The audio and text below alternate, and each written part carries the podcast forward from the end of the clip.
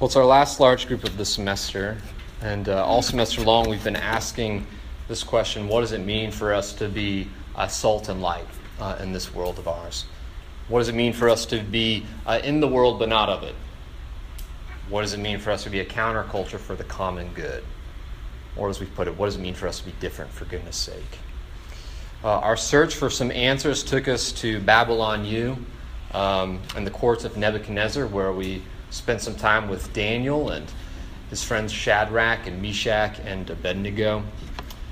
Our journey also took us to the harem of uh, Ahasuerus, uh, where Esther the sex slave became Esther the queen, a victim of injustice, becoming a force for justice in her here and now. And in our last large group of the semester, I want to look at uh, the Gospel of John, the passage that you've got before you uh, chapter 1, verses 1 to 18, which I'll go ahead and, and read now. Okay, in the beginning was the Word, and the Word was with God, and the Word was God. He was in the beginning with God. All things were made through him, and without him was not anything made that was made. In him was life, and the life was the light of men. The light shines in the darkness, and the darkness has not overcome it. There was a man sent from God whose name was John. He came as a witness to bear witness about the light, that all might believe through him. He was not the light, but came to bear witness about the light. The true light, which gives light to everyone, was coming into the world.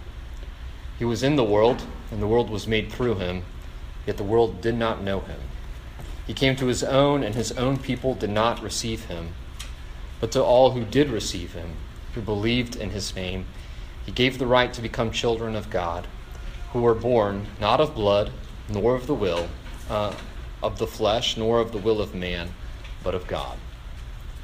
And the Word became flesh and dwelt among us, and we have seen his glory, glory as, as of the only Son from the Father, full of grace and truth. John bore witness about him and cried out, This was he of whom I said, He who comes after me ranks before me, because he was before me. For from his fullness we have all received grace upon grace. For the law was given through Moses, grace and truth came through Jesus Christ. No one has ever seen God, the only God, who is at the Father's side. He has made him known. Let's pray.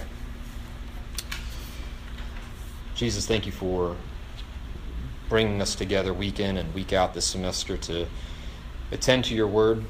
Um, thank you for the Gospel of John. Um, thank you for the word that has been preserved for us in it. And I pray now by your Spirit that you would help us to understand it uh, and that you would apply it to our hearts. Um, I pray these things in Jesus' name. Amen. Thank you for doing that. There really are three points that arise out of this text tonight, uh, and it's these points. It's these points uh, that I want to summarize our semester with and, and also send you off uh, into the summer with. And those three points are get lit, get going, and stay in touch. All right? Get lit, get going, stay in touch. First, get lit. I don't mean in the popular groovy UV sense of the phrase. Right? I mean it in the gospel sense. Okay, John begins his gospel the same way that the book of Genesis begins, with these words in the beginning. Okay, this is not an accident. John knows what he's doing. Right? He is deliberately taking us back to the beginning of the Bible, and he's taking us to the beginning of creation, when God spoke the universe into existence. This is where your story and my story and the Jesus story begins in the beginning. In the beginning was the Word, and the Word was with God, and the Word was God. He was in the beginning with God. All things were made through him, and without him was not anything made that was made. Okay, in the beginning, God made a good and beautiful world. Everything was in its right place, doing what God designed it to do, and that everything includes us, human beings, as well. Okay, the Bible tells us that human beings were and still are made in the image of God for the sake of imaging God. And there is a lot that we could say about this, but at its most basic understanding, being made in the image of God means that we were made to reflect God's goodness and love and care to the rest of the world around us. Okay, that is what it means to be a human being, and that is what we are here for. Can zoom out for just a second here. I want you to, uh, to try to call to mind as many animals or as many creatures as you can. Just think, what are some animals, if you were to go to a zoo, what, what are some animals you might see there? Go for a walk in the woods. What animals do you see? Now, I want you to consider this, okay? Of all the creatures that you just thought up, right, we are the only ones that care for creatures who are radically different from us. We're the only ones. Okay, a lion, for example, knows how to care for its cub. A seal knows how to care for its pup. An eagle knows how to care for its eaglet. But you will never see a lion care for a seal, and you will never see a seal care for an eagle. This is not so with humans. Humans don't just care for their own kind. Okay, we see that plenty in the natural world. Creatures caring for their kind. But human beings are of all the creatures on the earth, we are the only ones with the power to love and to care for something radically other than ourselves. Caring for humans plus lions, plus seals, plus eagles, and so on and so forth. Okay, there's something tremendously godlike in that. And this is a small part of what it means to be made in God's image. Caring for something, for someone who is radically different from us. And this was good. In the beginning, it was good, but something happened. Okay, instead of living in a face to face relationship with God, mirroring and reflecting you know, His goodness uh, to the world around us, to lions and seals and eagles and whatnot, instead of living in that face to face relationship where a watching world could see us and say, I see God in you, right, we turn our backs on Him. This is not simply something that our ancestors did, this is something we have all done uh, as well. We've all tried to live life on our own terms, according to our own rules, for our own good and our own glory. And I hardly need to tell you that this is not working. The brokenness of the world out there, as well as the pain that you feel uh, and experience and hear, proves that it's not working. Okay, you know this experientially. You know that this turning away from God and this turning in on yourself, this bent of life that we can simply call sin, has darkened God's good world and it has corrupted the human race. Life on planet Earth is now not the way it's supposed to be. But here comes the good news. Even though we broke it, God is willing to buy. Even though we ran away, God is a good shepherd who knows how to go after lost sheep. Even though we darkened God's good world with our rebellion, God's light shines in the darkness, and the darkness has not overcome it. This is how John's gospel begins. It starts with God and his creation. It alludes to our fall. And it bends our ears to hear the story of a God who loves the things that he has made. So much so that he is willing to enter into the darkness, enter into the slums, and eventually enter into a tomb in order to save it and them and us. The true light, which gives light to everyone, was coming into the world. He was in the world, and the world was made through him, yet the world did not know him. He came to his own, and his own people did not receive him. But to all who did receive him, who believed in his name, he gave the right to become children of God who were born not of blood, nor of the will of the flesh, nor of the will of man, but of God. And Jesus said, I am the true light of the world.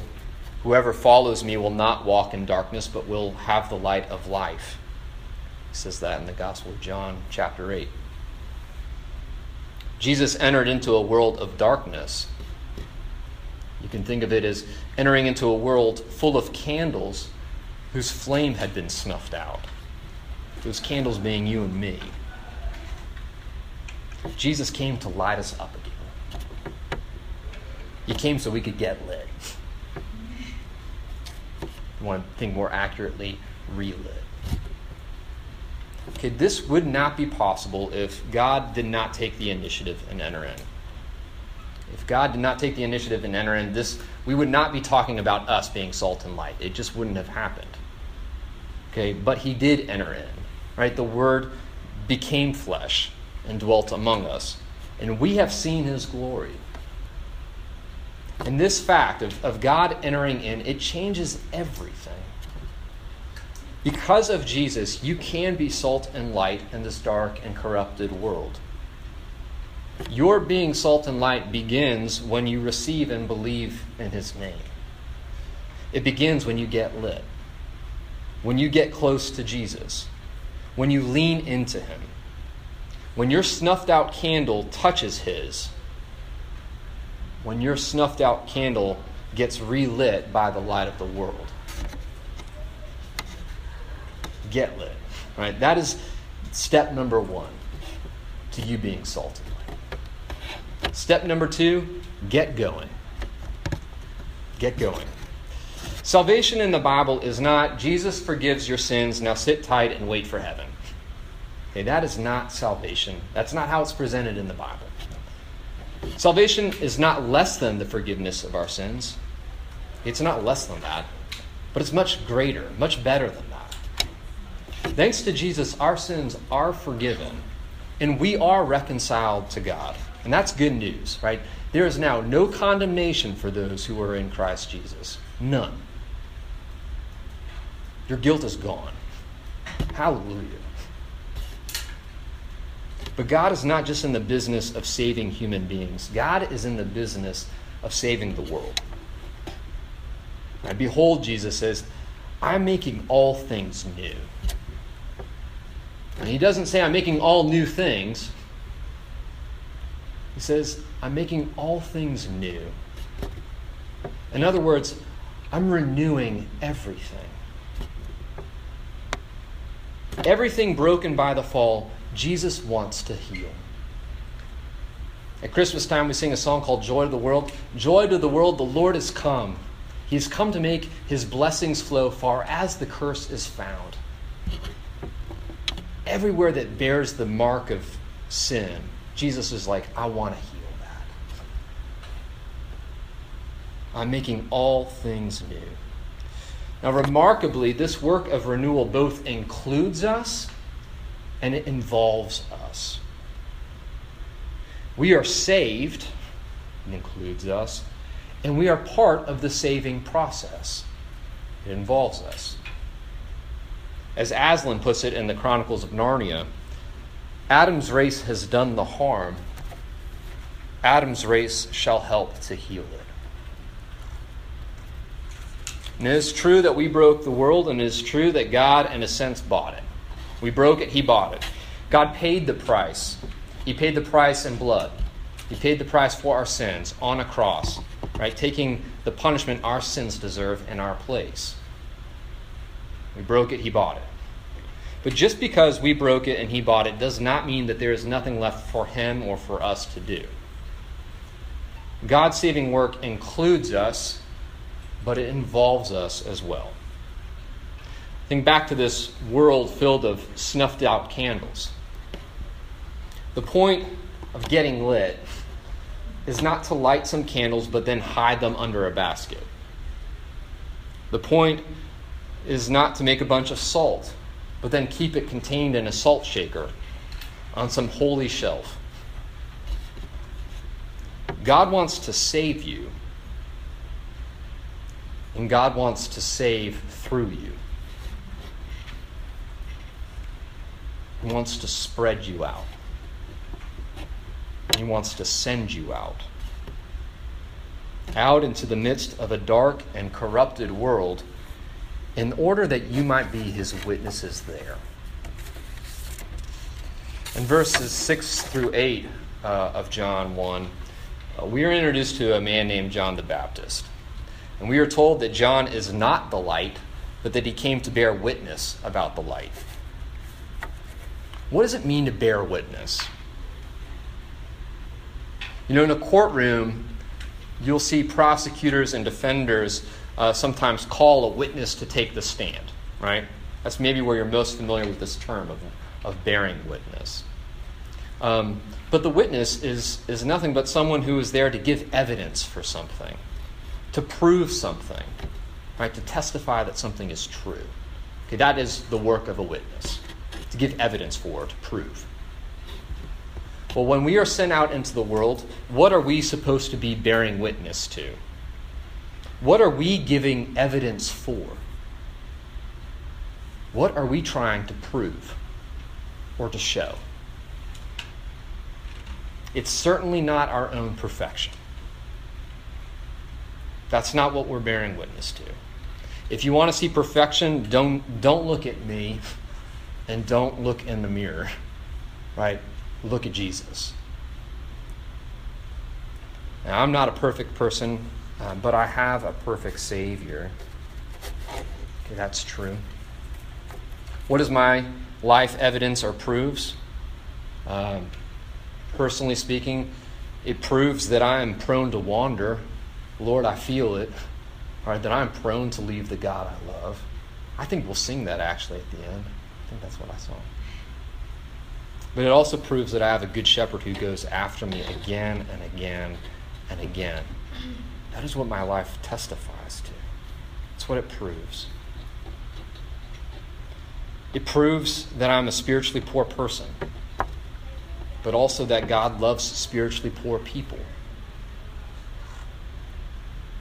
It proves that He loves me and saved me and is healing me and saving me still. You know, who I am today is not who I was 5, 10, 15 years ago. And I imagine who I am today is not who I'm going to be 5, 10, 15 years from now. Right? In the language that we've somewhat used in our Bible study, I'm learning how to walk. I'm not perfect. I fall and I trip and I make lots of mistakes. But I am learning. Not perfect, but on the way. Get lit. Get going. Jesus is sending you out as salt and light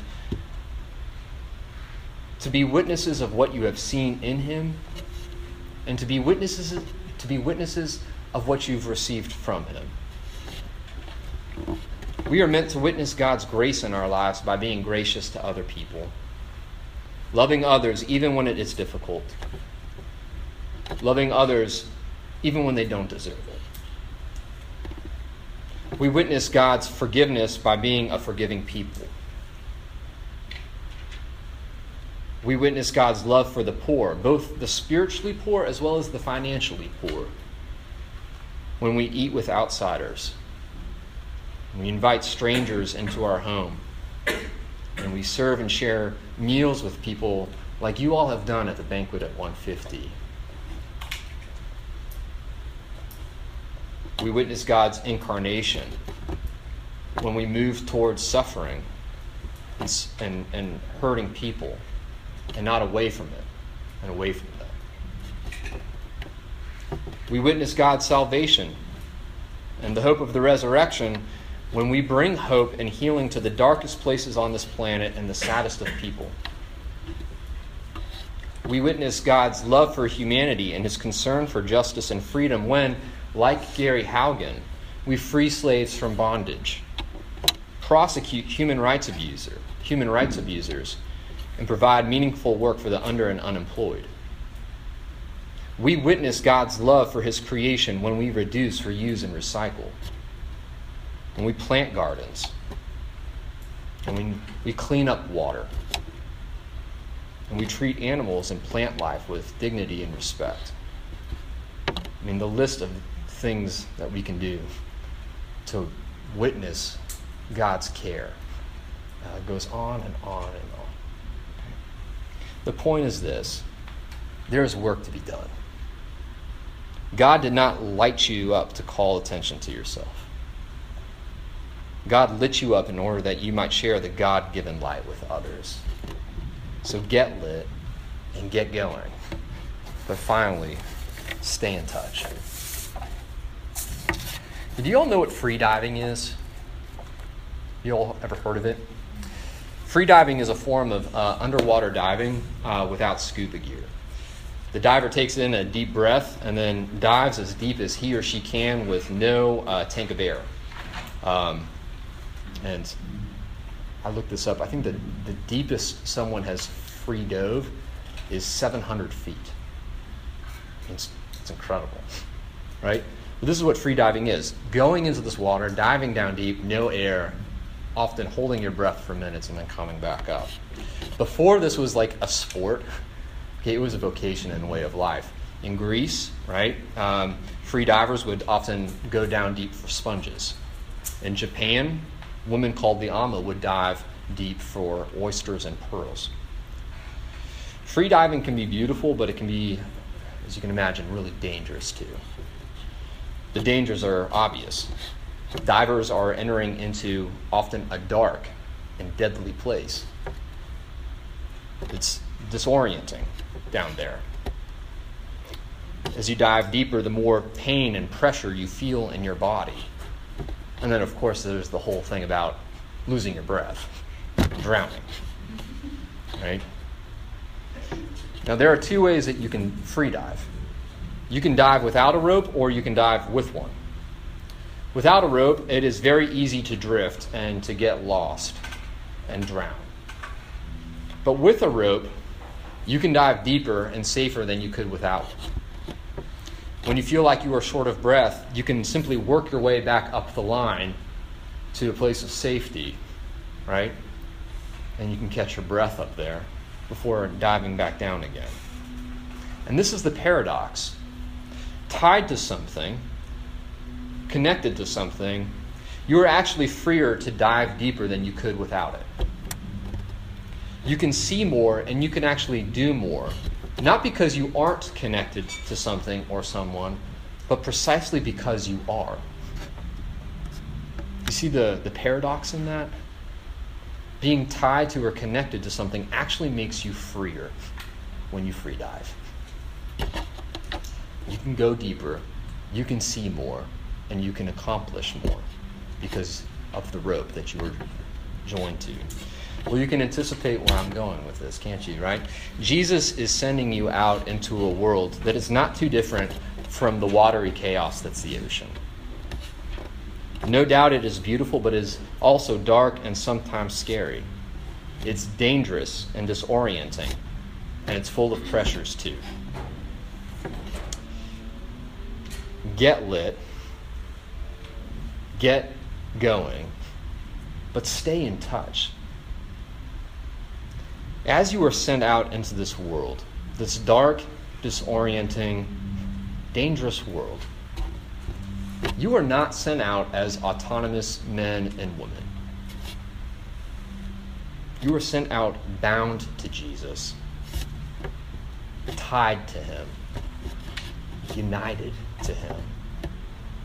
So when you get freaked out, or a little short of breath, a little disoriented, follow the rope back to your place of safety.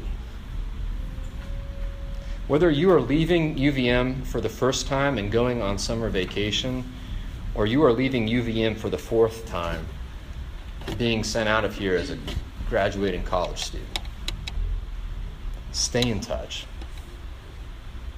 Stay in touch with us. Stay in touch with your friends that you've made here. But most importantly, Stay in touch with Jesus. You have a lifeline. You are not alone. So get lit, get going, stay in touch. All right. Let's pray.